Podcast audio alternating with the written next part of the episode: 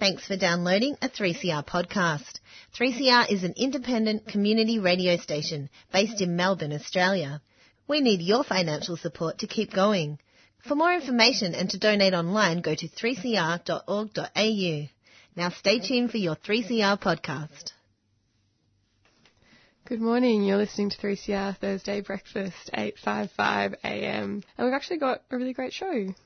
Yeah, yeah. So um, first up, like so, last week we spoke to Dispossessed, who are down here for the Brunswick Music Festival, uh, and so we'll be playing uh, that in two parts, and maybe one of their songs in between. Um, and then we'll be speaking with Shakira Hussein about the Christchurch um, and the uh, following media coverage since then. Um, and then And then at 8 o'clock, we're going to be having some folks come in from the Party Project who are doing, um, they both have this really great Instagram platform called Seshed, which is all around drug education and harm reduction. And they're also running a training next week as well, so they're coming in to chat with us about that. And then towards the end of the show, we'll probably be sharing some updates about the Djab Wurrung protest. Uh, this is um, not uh, the end of it. Um, uh, mob are still coming. Um, supporters are still descending on the land. Are still um, getting here um, to the landscape. So um, yeah, very very um, very pleased. Um, but at the same time, I'm very saddened that we have to come and, and do this to you know to save what's what's what's our religious and our cultural uh, beliefs that we are in kin with. Yeah, too easy. I think that's just about it. Thank you. Do you want to put that one? So we we were just hearing from um, Zellanach, who's up, um, who's been at Djab Wurrung for the past or since last year, um, and so what we've seen uh, on Tuesday was police came in uh, to try and um, get some work started and get some bulldozers in, um, and so there was a call out and quite a few uh, number of people came out and um, police ended up getting evicted off um, off off the land. Yeah, it was a. I think it was a, been around 24 hours. There was over 100 people who managed to get up there um, to the site to support the sovereign custodians at the Djab Wurrung Embassy, which is being threatened by yeah, VicRoads' attempt to build a highway, essentially to you know reduce drive time by three minutes. Three minutes, Like it's totally ridiculous. And we'll yeah later in the show we'll be able to go into that in some more depth because even though you know they did have a win, they were able to um, get police off country um, on earlier this week. The fight isn't over, and so we'll be yeah sharing some updates and also really calling for support later in the show. Um, I think uh, now we'll just go to a few CSAs and then we'll go straight into the. Join me, Sally Goldner, the presenter of Out of the Pan, for a live broadcast on International Trans Day of Visibility at Hares and Hyenas on 31st of March 2019, organised by Transgender Victoria with 3CR. With co-host Mama Alto, we'll be moderating a live panel discussion about issues, experiences and intersections between and about trans people of colour. Get your tickets online at tdov2019.eventbrite.com.au. That's tdov2019.eventbrite.com.au. Or listen live to the discussion right here on 855am on digital and streaming online.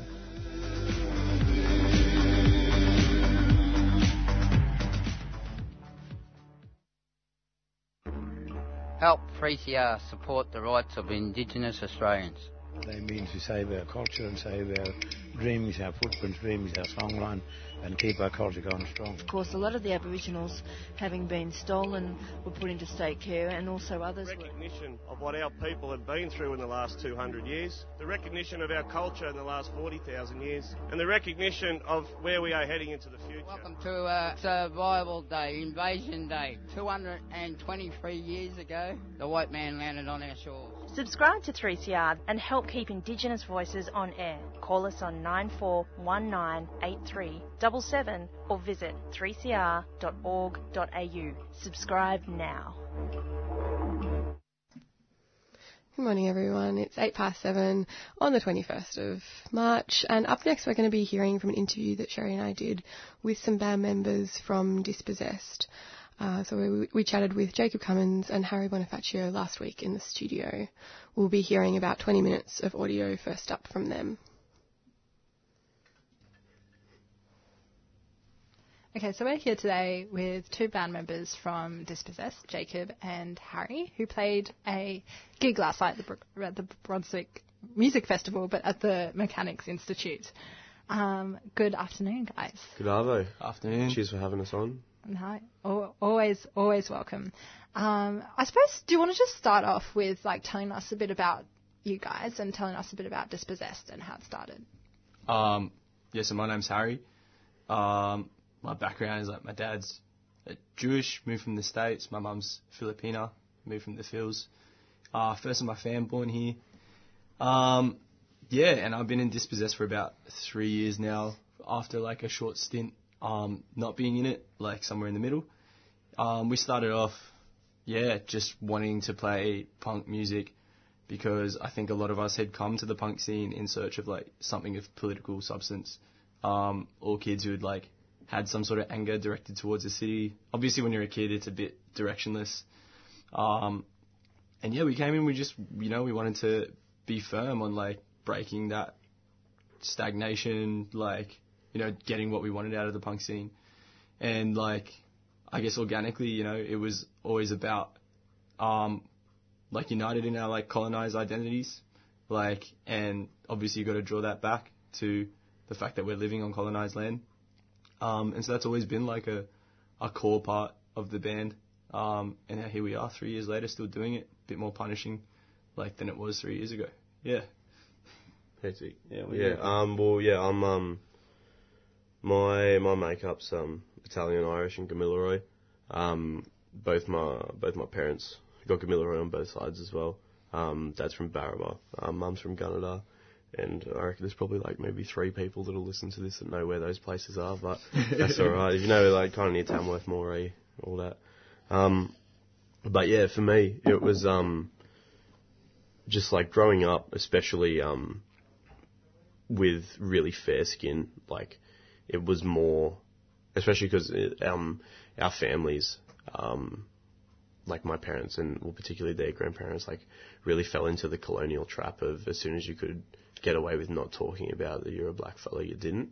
Um, so it wasn't something I really knew about until you know I was like just before I was a teenager, um, and then it wasn't really something I identified with um, until I was probably about 17 or 18.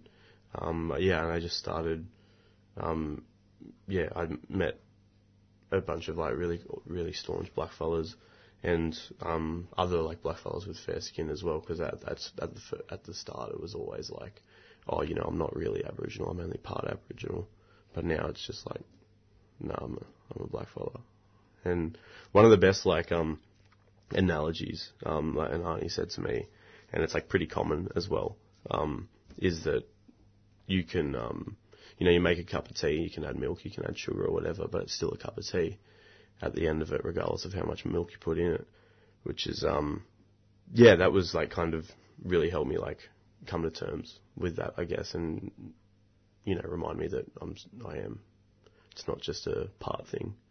Um, and yeah, and through over the years, I've like gotten, um, and I'm still still on the on the journey. But yeah, I've just like ended up like re- uh, reconnecting with family I didn't even know existed, and they're really helping me um, affirm that connection to culture and country um, that I didn't grow up with, which is like really deadly. It's um really cool, really cool. And then yeah, I guess uh, like leading off of all of that, um, and just having been a a musician for however many years, it was just something I wanted to push through music. Um, because like listening to political bands when I was younger, I was like, yeah, this is sick. You know, there's more substance to it. It's not mm. just your standard crap.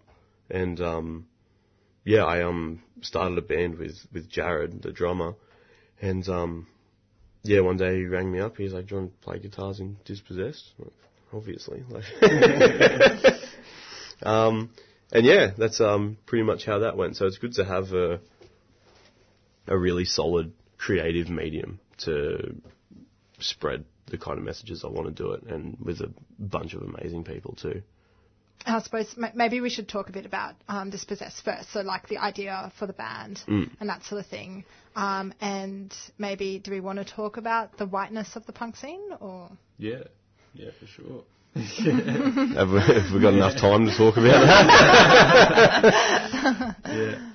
I mean, yeah, like I came into punk because my dad like chucked me bands like Bad Brains and that kind of stuff back in the day, and you know, like I just remember that like iconic album cover of like you know, the White House being struck by lightning, like such a powerful image. And so that was always my foundation for punk. You know, it was like a little bit of like teen angst, but always being like, nah, you're like you're like that for a reason. Like there's stuff happening that makes you feel this way. Um, so I started going to punk shows around like 15, 16. Um, sometimes just looking for a reason to, you know, split my head open and get a bit rowdy because I was a dumb teenager. But like when that wears out, you know, you're there being like, what am I here for? Why is everyone shouting? Um, and you know, I'm not going to gloss over the fact that there were really good bands like around the time um, who were saying stuff like, for example, like Palmer Grasp was a like emo band from Western Sydney. So like I already I already connected with them on that basis, coming from the same area. But they did a lot in terms of um like being like uh, queer people of color like up at the front and like talking about those issues. And I guess I really owe a lot to those like strong, like small but like staunch undercurrents that were in punk because those are the kind of people who ended up taking me like more or less under their wing when I was young and giving me direction that I otherwise wouldn't have gotten. Um, and so as that developed, you know, you're sitting there and you're going to more shows and you're seeing a whole bunch of people just rocking up every week, every week. So they've got a reason to get on the piss and punch on for nothing, like Mm. just bullshit reasons. And yeah, you know, you just got frustrated with it. You're sitting there and you're like, you got, you know, you use, can drag in 200 people into this room, but you can't get 10 of you out to a rally, let alone like one or two people out to like a proper action. And you're sitting here saying how much you hate Sydney. Well, why don't you do something about it? And so, you know, being young, arrogant kids as we were, we were like, well, okay, let's get up. And we, we got up there with, you know, with our chests puffed out, admittedly being like, we're the breath of fresh air you need. Like, you know, we're all teenagers at the time being like, hate all of you. It's like, we're going to war with all of you. Like, and for, for a little bit we did, you know, like, cause we were just fed up. But I feel like us and like a few other bands at the time, um, really provided a kick up the arse, like for Sydney. Um, like obviously not us alone, like, and not us predominantly. It, it seemed like this like convergence of thought. Um, you know, obviously like, um, a whole lot of political issues were starting to make the headlines and you just can't ignore it. Um, and yeah, I guess as time's gone on, we've figured out more and more how to not just speak about it, but put it into action. Mm. Um, and how to like utilize space, especially. Um, how to, you know, realizing that no matter where you gather here, you're gathering on stolen land and you're gathering somewhere that has been violently taken but not ceded. So what are you going to do about that? Um, and that's always been at the core. And yeah, I'm glad to say that I think we're, still trying to build upon it, um, trying to build upon our practice and stuff, and trying to get like yeah, heaps more of the communities around us involved. And I'm starting to see slowly but surely like stuff moving, and that that really gives Yeah, it the picking up, eh? Yeah, it gives you the energy to keep going Mm. because it's like cool, sweet, like you know, more hands make for lighter work. Let's do it. And so yeah, even in the midst of that, there still is part of the punk scene that's like really apolitical and really like, and it's just like you live in Sydney, man. Like everyone likes to think, you know, it's just this postcard city, but like, like where we came from and like our upbringings, like really show that there's like this grimy, like not so nice side of Sydney, you know, and it it just touches onto the point that it's just you know it's built for whiteness and it's built for Mm. extracting profit, and so it's like if you hate this city so much, if you truly mean that, then you'll be part of tearing it down, and you'll be Yeah, don't just sit there and complain it. about it. Yeah. Um, and it's just like I feel like it speaks to the Australian culture a little bit that people instead of being motivated to action, they're more motivated to like drown their sorrows or um, just I don't know, directed at each other or I don't quite understand it. Like, but there's definitely like a, a degree of apathy or a degree of like misanthropy that is like in the space where political passion could be. Like, Yeah. and yeah, that's just that's my beef with a lot of the punk scene. Like, yeah, Yeah, that pretty much sums it up, eh? Yeah. It's like, yeah, and going back off like the the same reason, like I started listening to political bands because there was more substance to it. Like it, that obviously translates into the local scene as well. yeah, Um, and yeah, but it's, I guess it hits home a lot harder when it's people that you actually interact with, and it's like you could be doing so much more. And yeah, like Harry said as well, you know, like they'll complain about absolutely everything, um, and then do absolutely nothing about anything. And it's like, well, you, you can't really sit there and complain non-stop if you're not going to actually get up off your ass and do something about it. And then after that comes the, you know, the fact that people will fight for things that are not, yeah, like, you know, all the, um, like keep Sydney open bullshit at the moment. Like, yeah, sure, like, you know, music venues are important and I'm not going to like discredit a lot of the validity of the argument, but it's, you know, when people are getting up and that, that's the start and end of their activism is Yeah. keep Sydney open and, um, they'll like talk about how oppressive the Liberal government is and it's like, yeah, there's blackfellas dying in remote communities. Yet you just, you know, like, oh no, I can't get a get a fucking Jaeger bomb after twelve o'clock. Like, shut up. yeah. It was just like, it's just like you know, you're coming like from meetings where the families of people who've died in custody are like, we can't get more than 150 people out to this rally. And next minute, like with what, like a week's notice, you get 20,000 people out to fight for their right to munch pingers. Mm. And it's just like, are you for real? Why, like, I was like, yeah, the same thing. It's like, I, like, hate these laws and I hate the people who enforce them, like, more than, like, as much as you, you know? But why don't you fight the police state like you mean it? If you were part of the movement, you wouldn't be here in the first place. Like, this wouldn't be a problem. Like, and it's just, yeah, it's, it speaks a lot to, like, hedonism, I feel, and speaks a lot to people who are just like, you know, um, for all that, um, Joel Spring and a few other people put together a banner that said, whose land are you partying on? And I think it was good because it, like, I think there is a mentality around Sydney and I guess across Australia of like, oh, I don't care, I'm just gonna, I'm gonna keep dancing. Like, I'm not gonna think about it. I don't have to think if I keep dancing. Like, and it's just like, 100%. nah, disrupt that. Like, that you can't just get away with that. Like, just ridiculous. Yeah. I guess that feeds into the punk scene as well.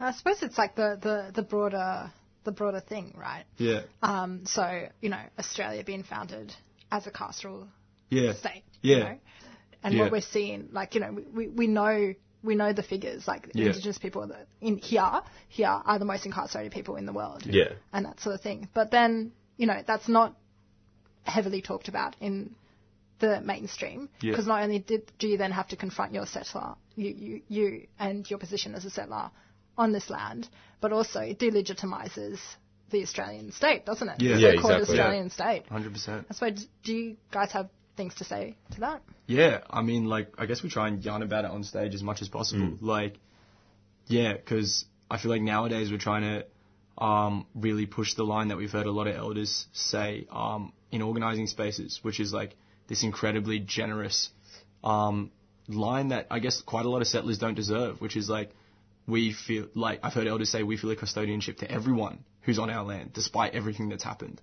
And so like we get up there and we're like, you don't understand that the issue of sovereignty is key for everyone at this point. Like the prison system is not only locking up black fellas, you know, where I grew up in Bankstown, like the area, like I knew young Muslim kids getting their doors kicked down by riot cops for doing an assignment in high school.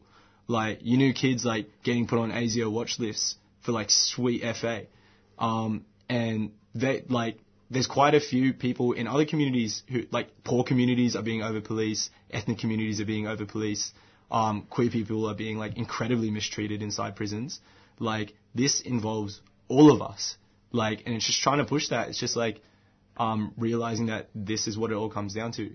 You're living in a prison colony. You're living in an active prison colony, and that defines all the oppressions that are happening here.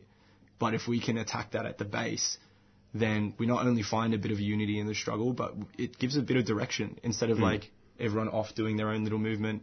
not really talking to each other. It's like no, no, no, no, no. Like We all benefit from Let's this. go with the route. Right, yeah. yeah, yes. That's how I see it, at least. Mm. Yeah. And especially like for us all being from Sydney, um, which really, as like as you've put it before, cause like it, it is the heart of colonialism Yeah, in this so-called country. yeah. Oh, she did. Okay. Yeah. Yeah. my bad. My bad. Yeah. Um, but yeah, and it, it is because you know that's where first contact was, um, and you know it's especially um, challenging the narrative that we were all taught in school, and like even though the education system like is somewhat coming around, and there is a little bit more of um, Black history in it, it's still not telling the truth yet. Yeah. not it's not close to that. And um, like one thing I I learned recently was um, when they first landed, um, they had to set up farms on Norfolk Island, which is uh, like in between New Zealand and New Caledonia, um, because they were copping too much resistance to be able to set up farms to feed themselves in Sydney. And that's like I never learned about that in school. You Yeah. know, it was just like, oh yeah, like it was a there was a language barrier, and some people got a bit angry, but overall it was all right. It wasn't too violent, even though we've got a shield with a musket hole in it in a British museum from that first contact. Yeah. Um, and yeah, there was also like a, a powerful thing for me to learn as well. Like obviously it was like horrible that is another thing that's been lied about and was is probably like becoming close to being completely erased from history. But the fact that there was that much staunch resistance that Yeah. arguably the strongest navy in the world at the time had to outsource food and if that island wasn't there they might not have been able to invade. And that's a really powerful thought Yeah. and yeah, just I guess you know continuing to challenge that narrative, and um, yeah, really enforcing and getting people to realize that um, you know black like um, revolution. Sorry, not revolution. Um, what's the word I'm trying to think of? Liberation. Liber- Too many words in my head. Um, liberation for, for blackfellas is liberation for everyone that, that lives on this land, like regardless of whether you're white or not, and just yeah, literally for for everyone here. Um, and that's why it's just so crucial that we all have to band together because, um, as much as you know, as rampant as racism is, um, the ruling class and the state are the ones that we really need to go after. Um, of course, there's a lot of people that aren't in the ruling class that are incredibly racist. Um, we can see that from everywhere. I was going to say a specific one. I was like, no, I can't do that. um, and yeah, it's just realizing that you know, it, people. I feel like um, people, especially uh, like working and lower class, um, regardless of their background, really do have a lot more in common. Yeah. Um, in yeah, in this island-shaped prison that we all live in. Yeah. Um, and once we can, once people can wake up to that and realize that that is the case, um, and that we're all in the in the same boat, so to speak, then we can yeah cut the head off the snake that is the colonial system. Yeah, hard out. And like racism, like I'm just thinking about just what you were saying with the sort of different class-based racisms and stuff. But like it's it's still used as a tool Yeah, of the of oppressor course, to yeah. maintain like their global empire. Yeah, of or course, whatever. yeah. Like like It's like you know, like what Jakey was saying about like lower class people having so much in common. Mm. I've seen so many times where it's like you should be mates, you should be talking to each other, but it's just like Mm. these BS like arguments, like or just like preconceptions that they have of like ethnic people, Mm. or Mm. like just dividing that, and it's like you're going through the Mm. same thing right now. Yeah. You are both angry because the coppers are giving you shit. Yeah. Why are you angry at each other? Like, But plus they, they get it from things like the Herald Sun as Yeah. well. Yeah, like, exactly. It's It's all like- like regulated by media. So exactly, and regulated by the elite yeah, classes. there's definitely well. someone who benefits off of it. You know? Yeah. Yeah. So you're just lis- listening to um, Jacob and Harry from Dispossessed. We caught up with them last week, last Friday, when they were down in Melbourne during the Brunswick Music Festival. Um, and they were just pretty much just talking about the, dispossessed as bad and the whiteness in the punk scene and the apathy in the mainstream and I suppose Australia as a carceral state as the first half. Um, we'll just uh, go into the second half just after a, f- a few more community announcements. Are you 18 years and over? Have you been stopped by a Victorian police officer or protective service officer in the last 10 years? Would you like to contribute to research that aims to inform law reform and litigation strategies to prevent over policing? Go to policestopsurvey.online for more information and to take part. That's policestopsurvey.online, a 3CR supporter.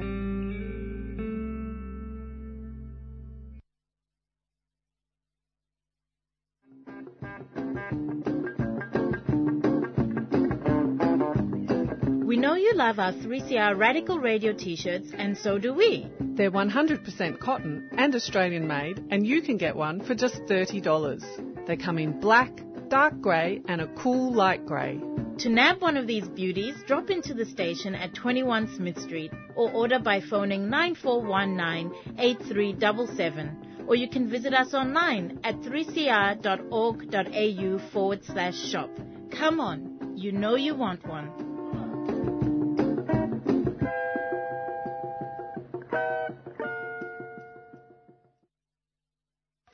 Hi, my name's Sybil. I'm occupying a tree sit which is tensioned off by crazy spiderweb of tension ropes surrounding a an extremely sacred tree um, out here just off the highway in Ararat.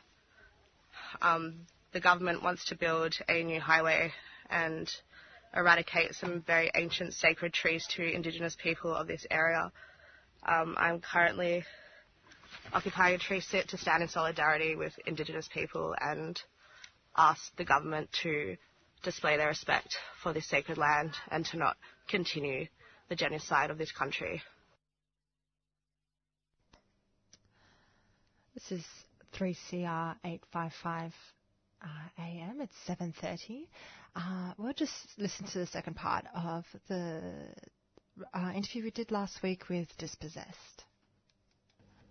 Well, I suppose like um, if we can bring it back to like your music and Yeah. how how how do you guys sort of like all sort of talk about this and dissect these issues Mm. and sort of you know cut the head off the snake so to speak through Yeah. through the music through Um, dispossessed.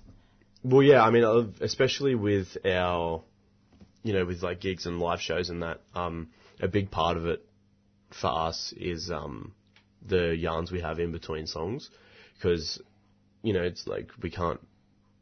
It is loud and heavy and fast, and we can't hand out lyric booklets at every gig for everyone like we're at like fucking church or some shit. So, um, you know, you can write long posts um, or do pamphlets or blogs or whatever, um, but and they do have their purpose. I'm, purpose. I'm not saying they're useless. They are very helpful, but when it comes to a band, um, when you're on stage, that's the time where you have the most people paying complete attention to you. Um, apart from you know a handful of like people who will just like talk anyway, but still, mostly it's like really good, and everyone is completely and wholly listening to what you're saying. So that's the perfect opportunity to actually break things down, Mm. speak about it then. Um, and it's, yeah, I think uh, apart from, you know, personally having conversations with people, it's the best way to actually engage and get people to resonate with what you have to say. Um, and yeah, it's a really useful tool and it's, Yeah. um, you know, I guess in the system we live in, it can't work well enough, but it does work really well Yeah. for us. And um, yeah, that's proven by um, people who've, you know, people who've just wandered in and not really known what's going on, and they leave with an actual consciousness, and then hopefully end up turning that into action. And um, the amount of action we've been able to both take part in and assist uh, through fundraising and um, how well that's gone at some gigs. Obviously, that varies on how many people are at the gigs and whatnot. But um, yeah, it's just um, I guess small small steps. Yeah. To because I you know realistically there's there's only so much a, a band of four people Yeah. can do, Yeah. and no one can ever do enough until everything is burnt to the ground. Yeah. basically. I mean, yeah. yeah, as Jakey said, at the end of the day, it's just a band. But, like, I guess, like, lyrically, it's about, like, bringing those, like, helping people, like, imagine and visualize these themes a bit more. And perhaps also, like, you can just go crazy in metal lyrics. You can do whatever the hell you want. Like, you can fantasize about, if people can fantasize about wizards and Vikings, I can fantasize about Sydney burning to the ground. Absolutely. Like, like, and I, th- to be quite honest, I think it's a bit harder Vikings. than some fools in Norway talking about how they were chopping their heads off of someone or other. Someone tell Varg Vikernes to come to Parramatta. Varg Vikernes, if you're listening, bruh, you come to the area, but you won't. You won't. You stay in France. You pasty little fool. Um, We're gonna have the whole black metal scene like leaving hate on our page. Like, how dare you insult Varg? You would not run up against the boys. you would not run up against the crew. You wouldn't. But Test the yeah, waters, cunt. it's like it's about like uh, you can have a radical imagination. I think that's really powerful, and you see that a lot in like past resistance movements where they're you know reclaiming the imagery of their cultures that were destroyed, um, and refusing to let it go. And you know, it's like at the end of the day, we're just a band, but if there's like you got to start somewhere. You know, Mm. old mate Paul Kelly, little things, big things grow. And all That's that. it. Love yeah, you, Paul. sh- yeah, shout out to Paul Kelly. Hit me up.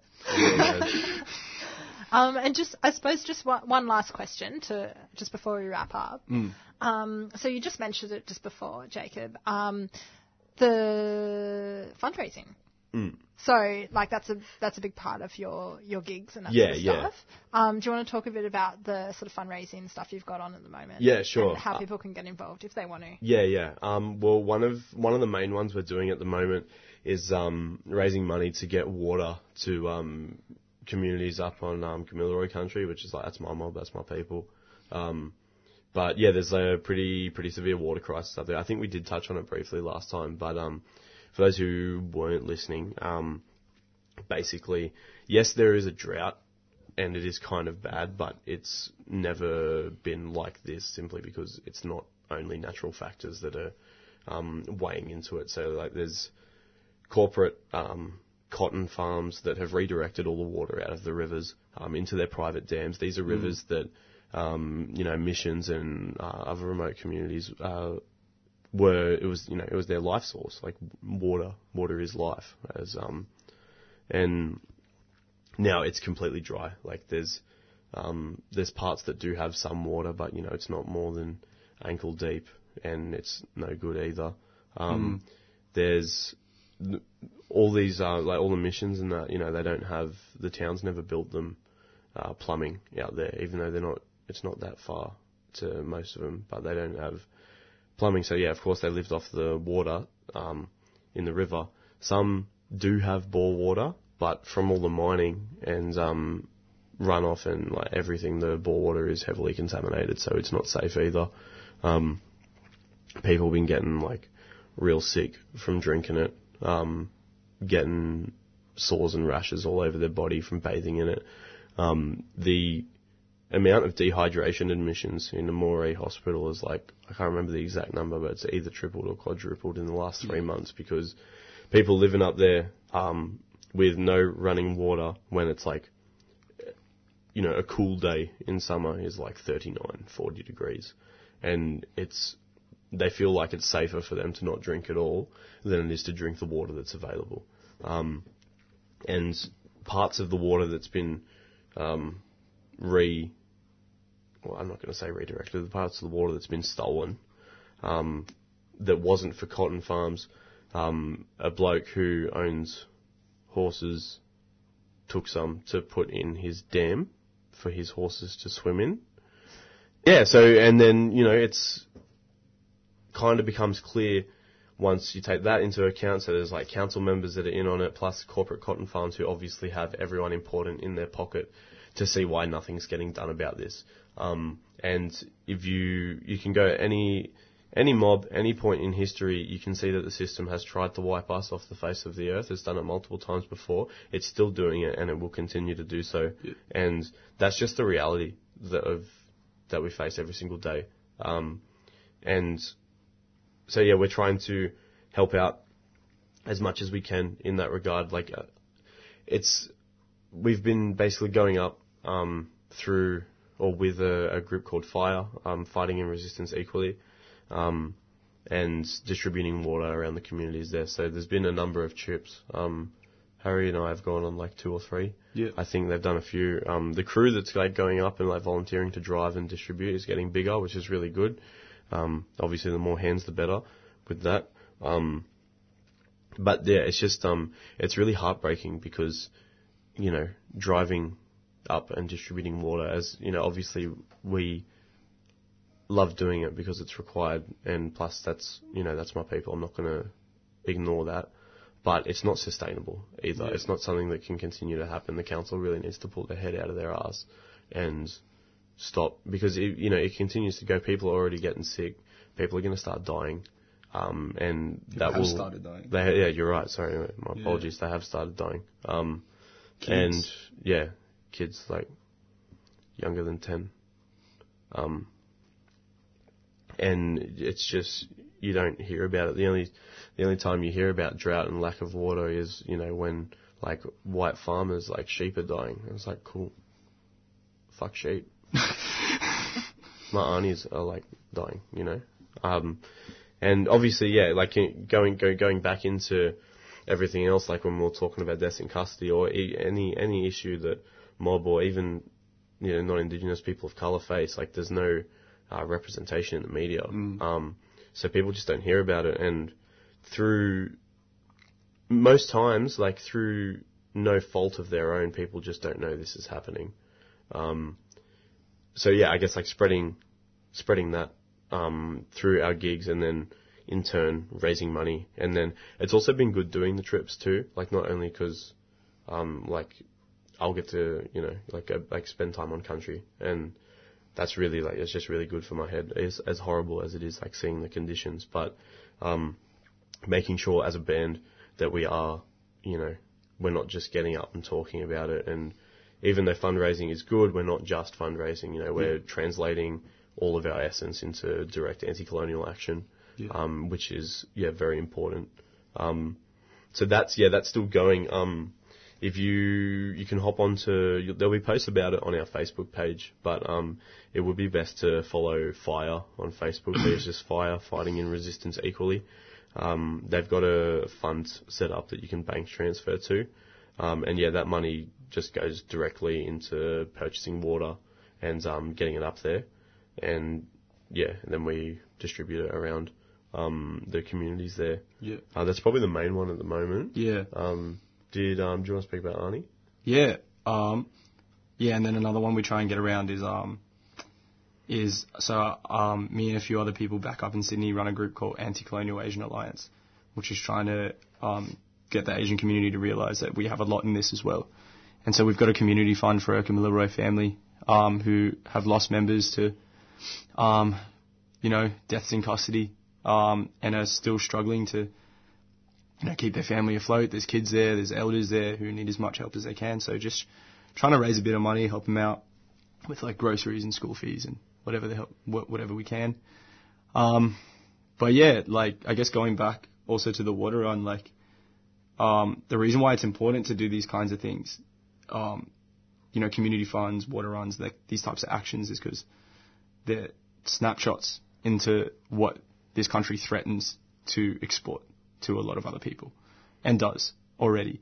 Um, so it's like when you are seeing families in you know poverty because of inter- intergenerational trauma, or you're seeing like communities out there, um, you know, watch their land turn into a desert. It's like, you know, we get up there on stage and we tell people, listen, this isn't going to stop with them. This doesn't stop in Collarenebri, it doesn't stop in Walgett, it doesn't stop in you know, um, any of those places. Like should have like I said at the gig the other night, you should have taken that dust storm as a warning. That was completely out of character.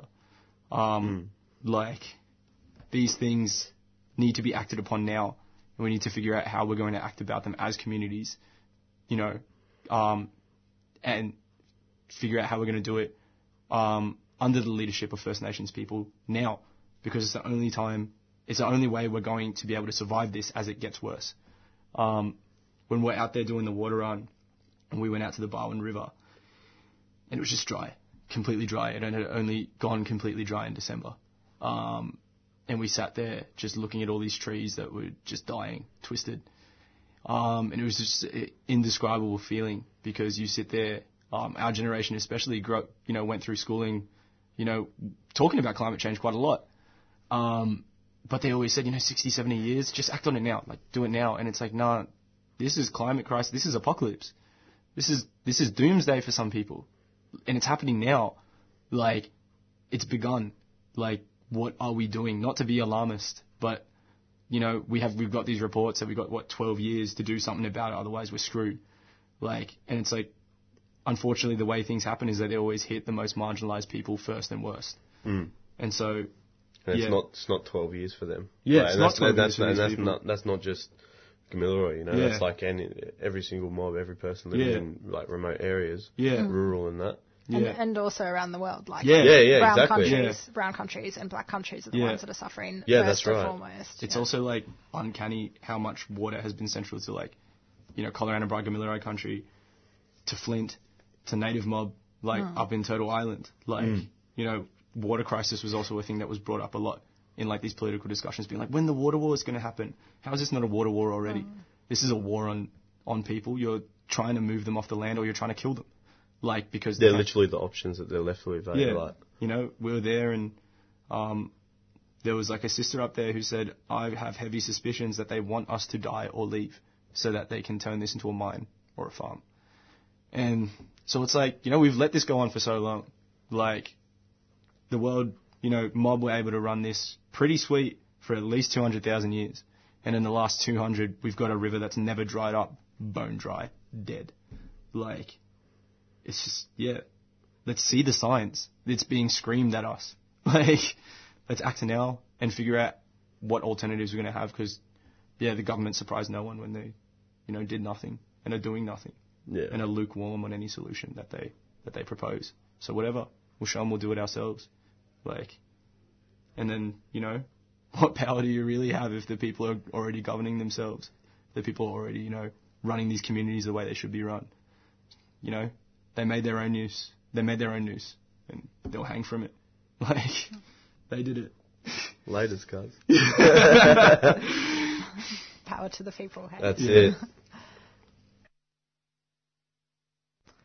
So we were just listening to uh, Jacob and Harry. We caught up with them last week when they were down in Melbourne uh, from Dispossessed.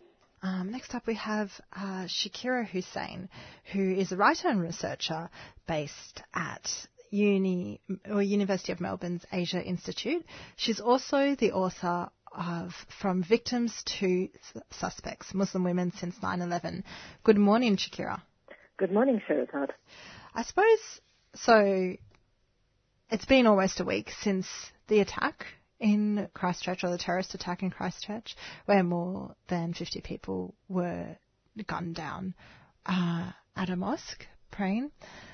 Um, I suppose, you know, it's been a pretty hard time, I think, for everyone, um, especially um, amongst community, Muslim community. Um, I suppose we could start off with um, how has been the rea- reaction, I suppose, since then, especially from you and what you've been seeing.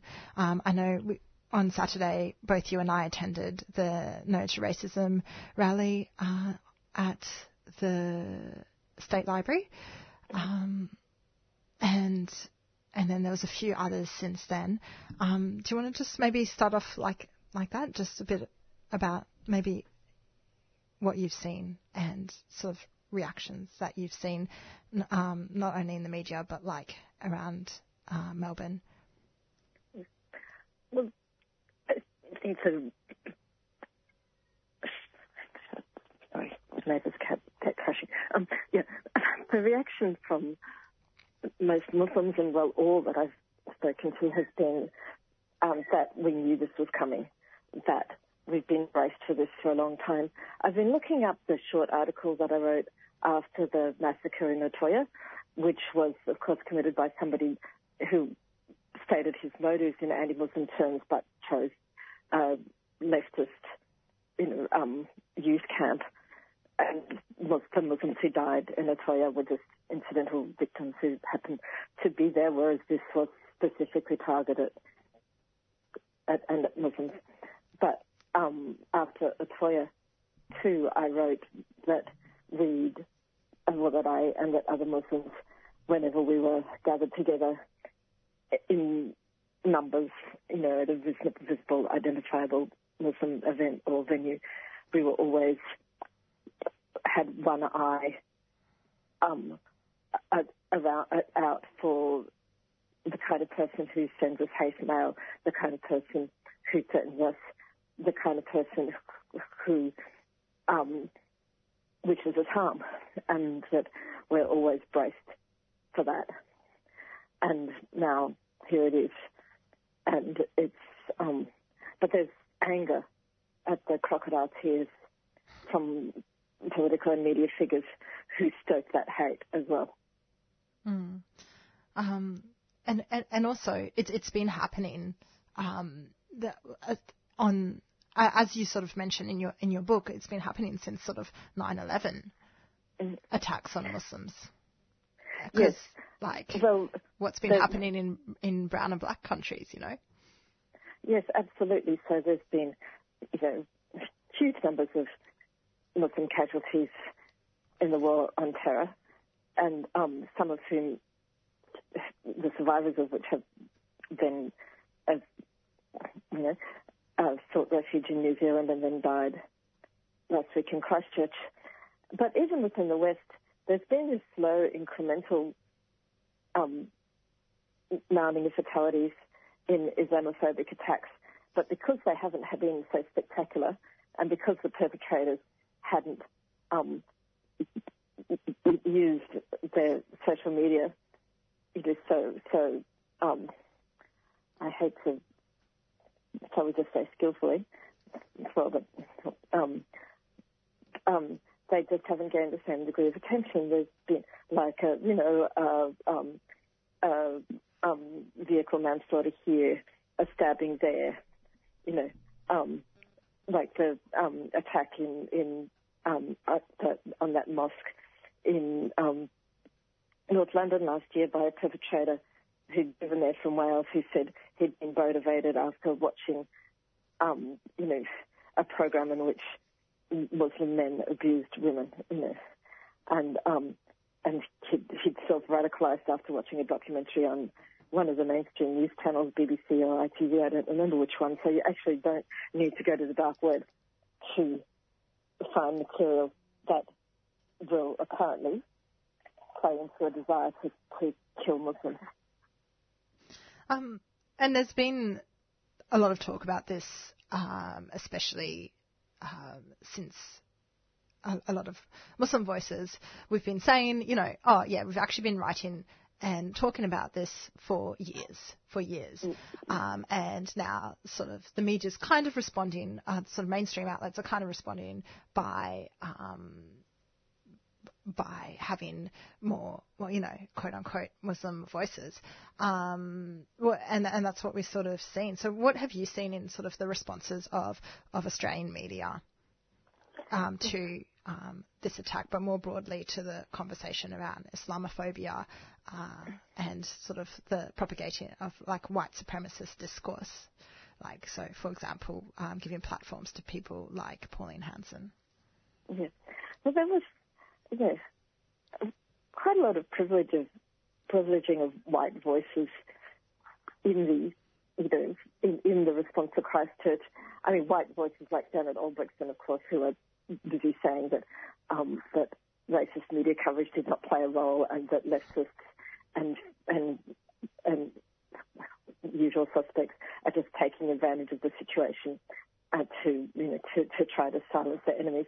But aside from that, even some of the the volume of op-eds by people, white people, talking about how shocked they are and how sad they are, because I, I don't know how helpful that is not that we don't need allies, you know, and not that they shouldn't be given space to voice that, but you know, is it not maybe a moment for listening rather than a man- moment for explaining, you know, um, how how bad you feel about it all? Know, there's, But it hit, um, it hit their white fragility.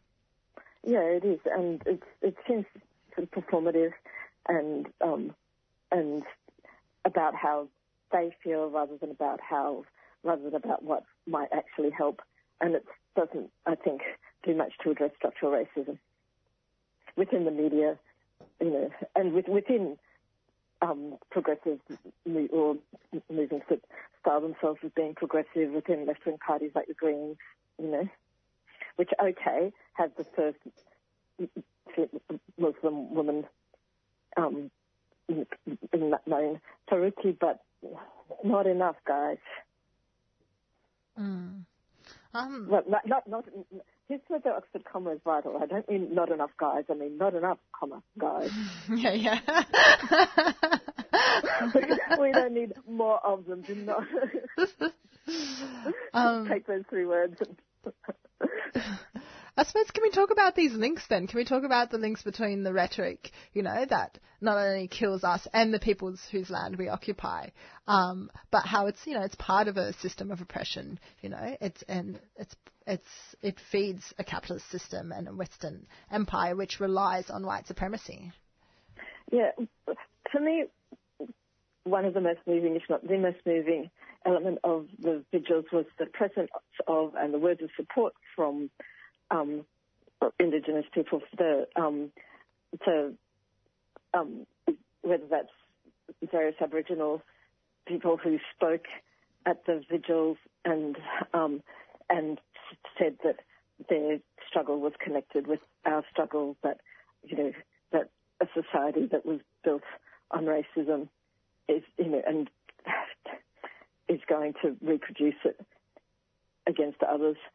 And also, like the haka at the vigil we attended, which was performed, like, I, I think visually, largely white New Zealanders, but also some Maori as well, and that, um, and um, yeah, and and from what I read, the Maori support for you know the um, survivors and of the Christchurch massacre has also been very strong and very powerful and very moving. So that's been, you know, I'm I'm much much more hardened by that than by the response from various, you know, prominent white. Well, I mean Scott Morrison, of course, is the most obvious um, person to have cried, you know, outright crocodile tears. Outright crocodile tears. He's, you know, I think like there's been a lot of reports on, uh, like people, and a lot of tweets on, on, on people sort of like bringing up some old articles about the stuff that he was saying about Muslims. Yes, which he's now which he didn't threaten to sue over at the time, but is now threatening to sue about now there is an election coming and, and that he seems destined to lose. Now all of a sudden, you know, to allege that he'd suggested in the party room that they, you know, riot and, and anti-Muslim racism to victory. Now apparently that's absolutely libelous. Um, but yeah, so yeah, so Scott Morrison was, but even as I said, the Greens and others, um, so, like this is you're not you, you sort of you're just kind of um, it's kind of not in our name response. It it is in your name, and you aren't doing enough. Suggested that we could work, you know, more extensively with, um, and, particularly that Muslim women could work more extensively with women from Aboriginal and Torres Strait Islander communities. And I was told by a now extremely prominent um, Muslim um, media figure that um, that that that would just leave us quite stuck in the corner with the Greens, and we should be allocating ourselves as a conservative religious community like the Roman Catholic Church, not as a bunch of hippies, you know, who were concerned about Aboriginal issues. And you know, and that that was one response. But another, but the more commonplace response to raising that concern was that, oh well, that we'll we'll deal with that later. We've got too much on our hands dealing with the racism against our, our community to be investing in energy into worrying about you know, Aboriginal sovereignty as well. And the fact that we're on stolen land, well, you know, um, that that's uh, we that's something for the white people to feel guilty about, not us.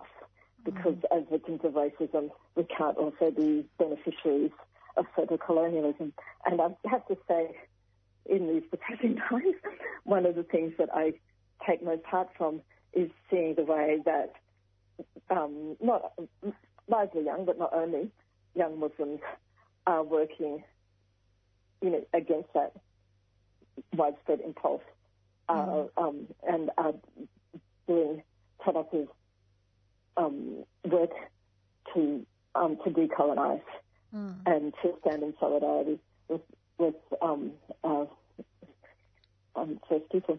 Um, so And- yeah, I, I, I I'm not normally one to point to chinks of light. I'm normally one to find the cloud in every silver lining.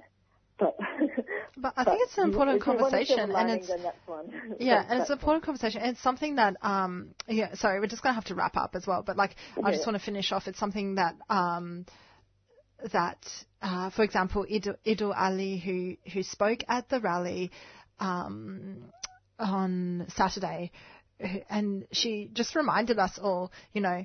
Um, as Muslims, shouldn't we be following the law on the, you know, for whose people uh, whose land we're on.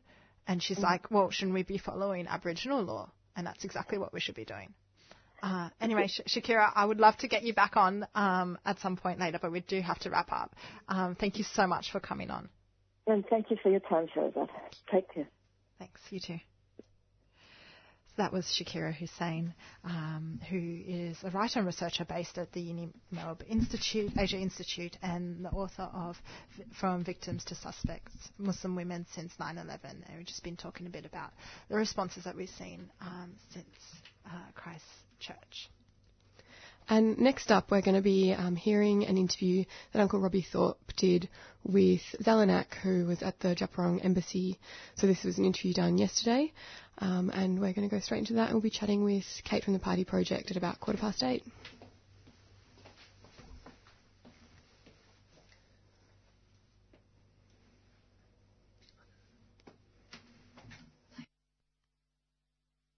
Whether it's hip hop, blues, reggae, jazz, opera, roots, curry, or world music you're into, 3CR's music menu is serving it up to you. You're with Music Sans Frontières, music from around Australia and around the world. Good afternoon, everybody, and welcome to another edition of Great Voices. You're listening to Hit Sister Hop on 3CR 855 AM. Music matters on 3CR, 12 noon every Friday.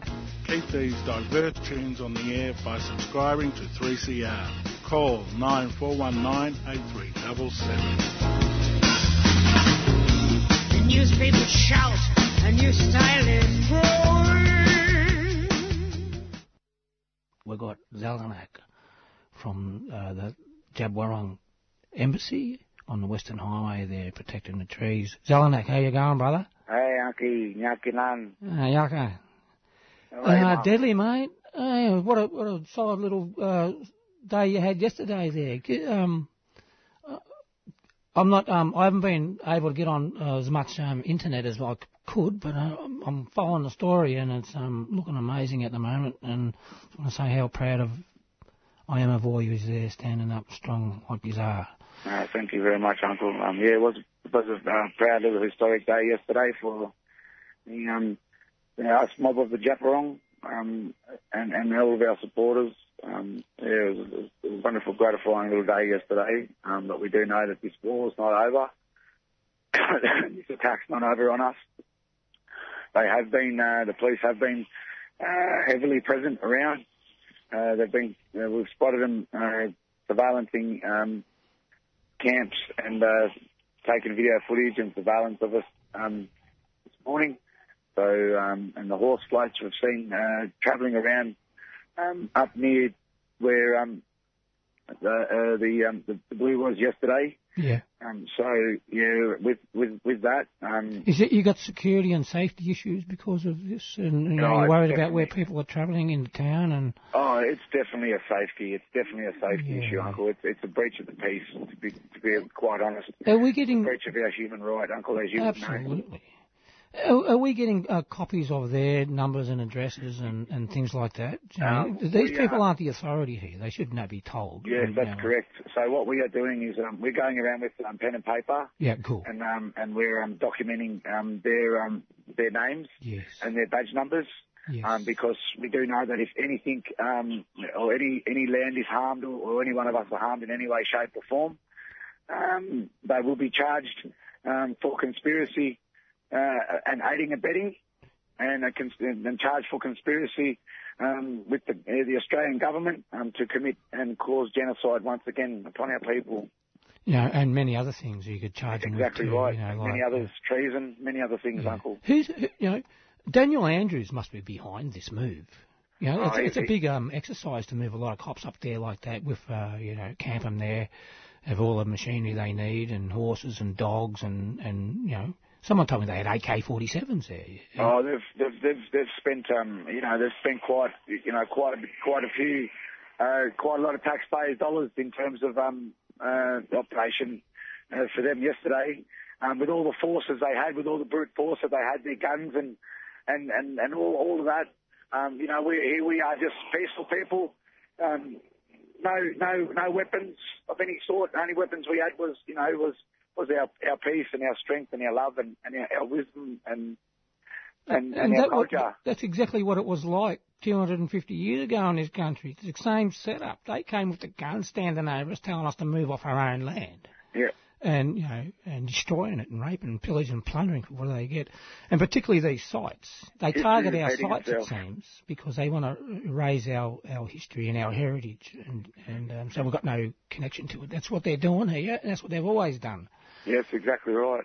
So, is is any sign of the federal government around? Because this legislation is a, a funny piece of legislation. Is cultural heritage protection inverted commas? Yeah, it certainly is. You know, we've got all we've got all the protection. We've got all the all the heritage protection. You'd you know, need, yeah, but it doesn't we, we, work. You, you could possibly need, you know, but uh, quite obviously in this country, as we've seen over and over and over again, history's repeating itself. So it obviously means that you know uh, we, we've just got to stay on the front lines. Yeah.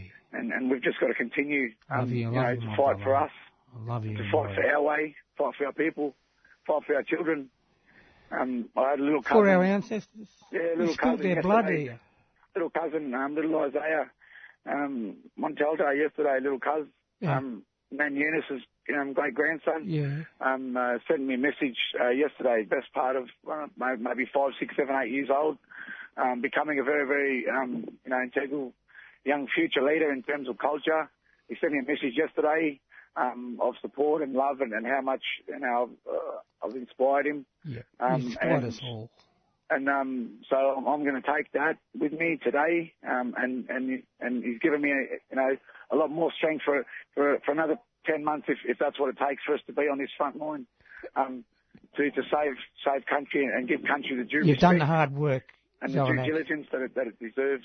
You mob there have done this hard work. You've broken Yeah, this back of this. done- uh, you know what might be a good call? To call all the kids who march on the street for climate change, invite them to the site. There's eight miles there, isn't there? Oh, there's 12 and a half, 12 and a half kilometres, yeah.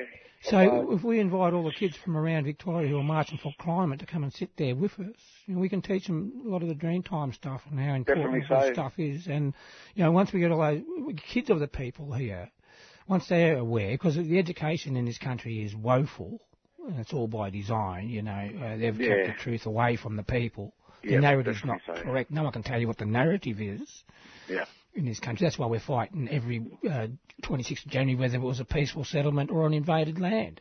Yeah. it's not hard to determine, surely. Uh, I'm sure the kids could understand. In, in many higher courts, it's just this, this this this government's just not willing to own up to its history. That's right. And that denialism that is, is is hurting everyone. You know that it's living today. No, it's living proof of its own history. So, Yeah, at the end and that sort of denialism at that level, Zellanach, is you know constitutional racism, and It's it's, a, a denialism, which is a, like a mental illness that the country has. It's insane. It's a psychotic illness. It is. You know, it's, it's psychopath. You know, and that, that demeans and diminishes everyone in the country. Yeah, we need to heal that. And you know, I think the problem is that, that because of what they've done in this country, they're not owning up to it. The ancestor spirits are angry. So we've got to heal that. We've got to acknowledge that what they went through. Otherwise, nothing's gonna nothing's gonna heal. And that's why I think it's so important to be under bundle there on that land there. It's, it's you know, Oh, definitely so, let's create Um, that church there, buddy. You've, you've, you've built the foundations for our church under bundle. that's what it is, Unc. You know, church under bundle. You know, it's our religious belief. Is what I've been trying to educate lots and lots of you know non-Indigenous people about. You know, Paint, paint a picture for what it's like there right now, bros. Uh, um, who's in the camp? Is you got enough support there in terms a, of people a on the very ground? uniting, very uniting front. Um, people are starting to turn up because we're not taking any chances. No, don't, So don't if- trust them ever. Uh, at the end of the day, um, major roads and VicRoads and ministers and that haven't given us concrete proof um, that there will be a, you know, a 60-day reprieve under the section 18, um, and also under under you know under section 9, which only gives us 48 hours. So under under those two, um, we haven't we haven't got um, concrete proof, um, and with with the, the, the presence around today um, and their early presence, um, I've decided to not take any chances. I've decided to call um, the mob back to country. Yep. Um, Keep doing it, so that we can uh, Keep doing make sure that we've done our due diligence. And if and if they were to, you know, worst case scenario, they were to storm the property, at least we are here and ready and waiting. Yeah, brother. Um, and if they don't, well, it, well, um, we know that uh, we've gained a little bit of respect out of that by, uh, from one another first and foremost, um, and then a bit of respect from from our opposition.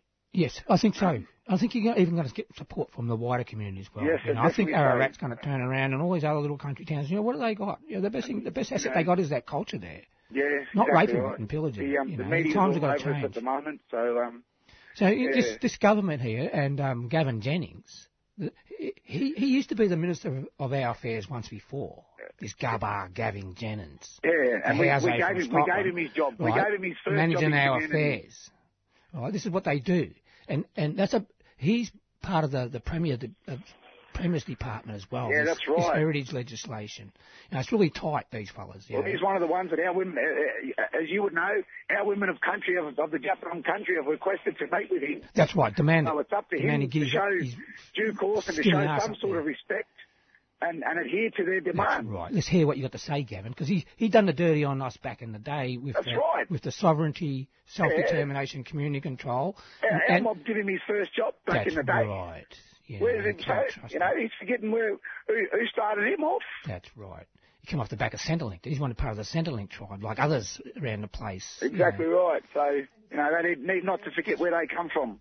And he set up, and he set up the heritage count, and he set up the Heritage Council in its current form, including changing cultural heritage protection in 2006 after Camp Sovereignty.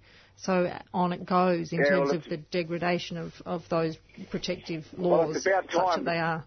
It's about time. If you're here, if you're listening to this, Gavin Jennings, um, women of my country, the Djab Wurrung country, have requested that you uh, get out here, show your respect, show your due diligence, show your professionalism within yourself, and uh, and, and hear what hear what hear what our women of this country have, have got to say. He's got a duty to do that. That's He's right, the he's got a duty of minister, care to us. administrator of our affairs on behalf of the the British Crown here, right?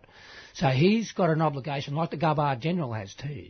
They're the people we should be talking to: the Premier, the Governor General, and the the Minister administrating our affairs.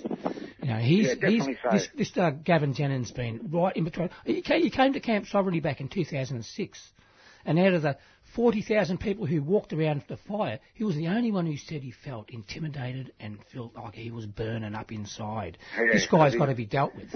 you know? his There's an evil amongst this, this Victorian state government. All right, bros. Look, um, put the call out there. What can people do? How, they, how can they support? You know, this is So, getting down um, to the end of the day, and it's at you know At the end on of the day, if you're uh, if you're not here on the front line here, um, you need to be on the front line somewhere else. Um, I can tell you where some of those front lines are. Um, one's here at the Djab Wurrung country. One's up at Kabobini, up in Portland. Um, the brothers that, that come down here yesterday um, to support us in our endeavours are on the front line up at Kabobini. Yep. Um, and and they they um, they actually copped an attack yesterday. Did they? Um, some of the some of the mob were all of the mob up there protecting that country were um, taken into custody, um, and uh, police uh, seized um, lots of their um, personal belongings that belonged to them. Send me a number for him, bros, and I'll, uh, I'll try to ring him and see what the story is and get it out here. Yeah, no worries. Uncle Albert Hartnett and Mitchie Vallis Slabs. Okay, um, I know Albert. Johnny Green. Yep, cool. Yep, cool. Um, at the Victorian, they, they call it the Victorian um, Aboriginal Embassy up there in Portland. Okay. You know, they're all important. The embassies, you know, I was thinking the other They day are. that every one of our, our tribal mobs needs a camp sovereignty on that country so we can do the business we need to do. Yes, that's correct. And that's under our law. And No, it's the oldest law on the business, we know planet. our You know, way. what's the problem with this country? We can resolve all these issues, just not haven't got the chance, and we haven't got our land to sit on either to do the the healing and the, and the and medicine work that we need to do for ourselves and everyone else. Yeah. So, whereas, come on, bros, I really agree that we uh, all of these uh, protest sites is the is the sovereign embassies or the, the camp sovereignties, and you know, that can happen really easy. Yeah, and it's just lighting so. a fire and sitting around the oldest council on the planet. So, and, and if, if worse, they don't come and storm the property today, at least we can uh, have a ceremony, which is well overdue, Yes. um, and have uh, and, and, and, and have some uh, time amongst us around ceremony and, and around the crobbery. Yeah. It'd be deadly. So any brothers that are, you know want to come and have crobbery, let's um, get it going. But Well, sing it up, brothers. Keep speaking, singing police solid. past again. So, Keep, si- keep singing up, man. You've done an incredible as job. As I'm speaking, police are driving past again the unit. Yeah, we'll get their numbers, rank and serial number, uh, photograph them. Let's surveil them, profile them, Yeah, we and uh, make sure that they're out there and to see what Australia really is from there. And, and these are these are not just these are not just police normal normal nine to five they police cars. These no. are critical response units. yeah, ASIO and, You know, these are these are the army army mob coming in. okay, are they prepared to do that? Are they? Yeah. You know, so- didn't they learn anything from the you know the No, you they haven't learned anything from the over system. there in New Zealand, Christchurch. They're you know massacring people, innocent people. No, Australia wouldn't have a clue. The country's built on massacring innocent people, terrorist acts, Yeah. genocide policies, Acts of terrorism. resource theft. Morning, Mum Sandra. How are you? I'm Too deadly, my brother. You want to give Auntie Sandra a rave? Yeah, I will. All right, mate. Thank. Keep keep keep it going, brother. Take care, my uncle. And Oh well, uh, and this this line's open for you, mob. Yeah, this whole hour we got there, um, yeah, get up and show your support to um, the front lines, because this is about us. Anyone who anyone who hasn't been on the front line is one of us, mob. Um, don't worry about hanging your head in shame. Just get off your backside and, and, and get on the land with the mob with your people. Because at the end of the day, once this government's finished with you, I guarantee us us mob will welcome you back in, with open arms. As we've always done. And remember one thing, my people, you are all my inspiration for all the heartache and all the trauma and all everything this government's thrown at you. Mob, you mob inspire me every single day to be who I am. Stand stand all. strong, Zellanach. Love you, my brother. Take care, my uncle. Okay, mate. Nothing. Nakan. So that was Zellanach from the Djab Wurrung Embassy speaking there with Robbie Thorpe. And you can catch Fire Fist every Wednesday from 11am. And stay tuned to 3CR for more updates on the fight to protect the sacred trees up in Djab Wurrung country. Um, and there's been a call out from the embassy, the Djab Wurrung embassy, um, and there's three urgent actions required. Um, and the first one is sort of attend top camp, donate funds to the embassy, or contact government, or I shouldn't say or, and contact government and relevant figures uh, to spread the word. And you can find out more on the Djab Wurrung Embassy Facebook page. And now we're really lucky to be joined in the studio by Kate, Dan, and Gaia from the Party Project. So, Dan, I might just throw over to you. Can you give us a bit of a background on the Party Project and where it's come from? Yeah, so um, it's a collaborative uh, project between Star Health and Thorne Harbour Health. Um, the funding came out as a response to uh, dealing with overdose within communities, um, specifically relating to three fatal overdoses um, that happened two years ago now. Um, and I guess uh, the funding came out in order to, you know, how, what would a community response look like um, in regards to these people who've taken um, dodgy substances. Pill testing is not a um, thing that exists in an accessible way right now. So how else can we respond um, within the community? So it, it began by training venues and late night staff, um, late night venue staff, how to respond to overdose. Because that, that's definitely something that came out of, of that event that um, people felt kind of um, not prepared or they didn't have capacity to respond in that way. Um, and we've since expanded to doing uh, what's called peer training, which um, so aims to empower people who use party drugs uh, in a way that um, they feel they can reduce harm um, with their use. Yeah. And on Thursday breakfast, we've been we've actually been having quite a few chats with people around pill testing and harm reduction more broadly. Gaia, if I could just ask you to sort of speak a bit about the importance of harm reduction. Um, I think harm reduction is so important because it's really like a realistic approach. You know, we all know that drugs are a part of society, and you know, there's a whole spectrum from people who use drugs in, I guess, what you call a recreational setting, but also people that have more long-term um, substance dependency issues. And I think um, you know, we really have to be realistic and um, acknowledge the fact that this does happen, and and find ways that we can make, I guess, a whole range of spaces safer so that people are less likely to um, to experience harms from these drugs. So I guess you know in our harm reduction approach is looking at um, harm reduction in a nightclub and how we can make nightclubs and late night venues safer spaces for people who do choose to use these sorts of substances. Um, and yeah, not necessarily trying to discourage drug use, but actually just meeting them where they're at and giving them, um, you know, a little bit of uh, acknowledging that they have, you know, autonomy and that they are able to make their own choices and just empowering that, them to do that more safely. Yeah, amazing. And so, what does what does the party project or session actually look like? Okay, if you can make because you know I found out about you through a friend's Instagram. Actually, like I don't have Instagram myself, um, but a mate was like, "Hey, this looks really cool. You might want to chat with these guys." Um, and it's a really incredible platform for peer education. Can you speak a bit about what was the um, decision to sort of use Instagram and other social media as your main uh, platform for education, and what folks can expect? Yeah, well, SeshEd, I guess, has become our peer arm of the project. So um, the way that we can talk to our peers and, and people who young, who use drugs, particularly when they party, um, and we really wanted a way where we could were able to reach more people, um, and so we we've been using Facebook um, for a while now to communicate, but we decided to get on Instagram and really just change the language we use and made it really, I guess, accessible and clear that you know that we are peers talking to you know our, our other peers, um, and what's so great about Instagram is I guess it's very visual as well, and so we are able to communicate um, you know, not only through the language we use, but also visually, um, that that it, this is really youth focused, and we are not, you know, people talking down at you, telling you don't do drugs because you know they're bad, but you know, that um, you know we're the same as you, and we just want to, you know, um,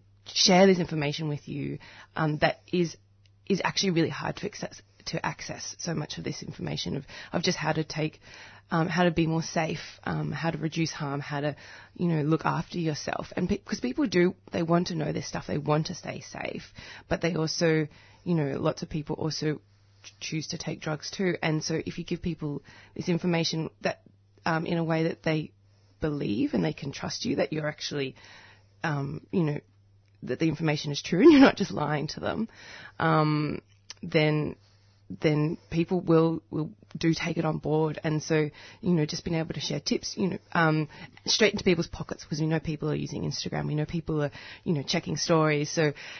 Um, the long weekend has just been, and we, there were three major festivals on, so we were able to just share tips on on way people can could prepare for these festivals, um, things to keep in mind at the festival, how to make a drug plan, what drugs you know are dangerous, um, you know, when taken together, um, and just, you know, get that, get that information to people as they're, you know, on the way in their car with their friends, hopefully even talking to their friends about it, talking to each other about, you know, what their drug plans are, um, and, you know, able to in- continue on that peer-to-peer drug education.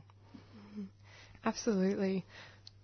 And I guess you know on Thursday breakfast we often we talk about abolition a lot, prison abolition, um, and so I did actually just want to ask around. You know, we know that criminalisation doesn't make folks safer. You know, and so I think one thing that seems really also awesome about this project is that it is recognising that actually education and community support is a way to reduce harm, not you know, criminalising people and saying, don't do this, this is bad, you know, lock people up who use drugs, but actually that, you know, if people are empowered to have more access to knowledge around, you know, ways of being safer when using drugs, that that actually leads to really, you know, tangible and amazing outcomes in terms of when people are out partying on the weekend. So little side rant. But what I did want to ask I think we've got time for a few more questions. Um, around the sort of the disproportionate impacts on LGBTIQ people and communities. A couple of weeks back, we spoke with Thorne Harbour Health around the proposed ban on amyl or poppers.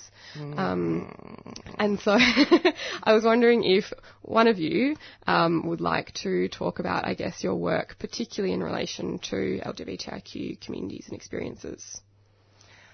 Well, I guess historically, the LGBTIQ community has been really good at peer education, um, but and so I guess social media is uh, you know a further extension of that. But at the same time, um, you know, this community, um, you know, that drug use is a lot higher in this community for for a number of reasons, um, and the um, while we do have a really great history of of um, sharing knowledge through peer education, there are also a lot of people in our community who, who are very isolated. And so, um, you know, to be able to, it's, it's really important to work out ways um, that we can share this information that, that is, goes beyond just sharing the information person to person, you know, in person, IRL, and to, to be able to utilize the internet um, to to get this information, you know, into people's you know homes, into their bedrooms, um, I think is really important. Yeah. And because I think we probably have to wrap up. So I was wondering, Gaia or Dan, could you tell us about the free training that you're running next week and how people can find out more? Yeah, absolutely. So as part of kind of launching our SeshEd Instagram, which is sesh.ed, um, we're doing a peer-to-peer training at Revolver nightclub on the 27th, Wednesday the 27th of March at 6.30 p.m. So um, you can register by through our Eventbrite link. You can go on our Party Project Facebook page or the SeshEd um, Instagram, and we'll talk about um, safer partying and um, yeah, it'll be a really great night. So hopefully see some of you there. And Party Project is spelled P A R T I. Project. Yes, important point. Because I was googling it. I'm like, where is it? um, thank you so much, Dan, Gaia, and Kate for joining us this morning to talk about harm reduction and the Party Project. Do check them out. Thanks so Thank much for you. having us.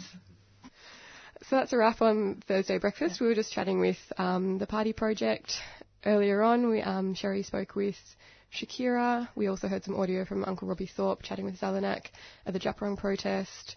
And, and uh, oh yeah, yeah. And before that, we were just we caught up with Dispossessed last week, and so we just played a, a bit of that. Um, but more importantly, um, just to end the show, um, the Djab Wurrung Embassy uh, needs our support. Uh, you can follow them on Facebook, so Djab Wurrung Embassy. Uh, if you just Facebook search that, that should come up. And also to let people know that ISJA is running an event tonight around, um, you know, you would have heard that Aunty Tanya Day's inquest has been continuing this week. So her daughters, Belinda Stevens and April Day, will be talking at the Solidarity Salon. I think it's at 6.30 tonight in Brunswick. Um, so do jump on Facebook to find out the details and hope to see you there. You've been listening to a 3CR podcast produced in the studios of independent community radio station 3CR in Melbourne, Australia. For more information, go to allthews.3cr.org.au.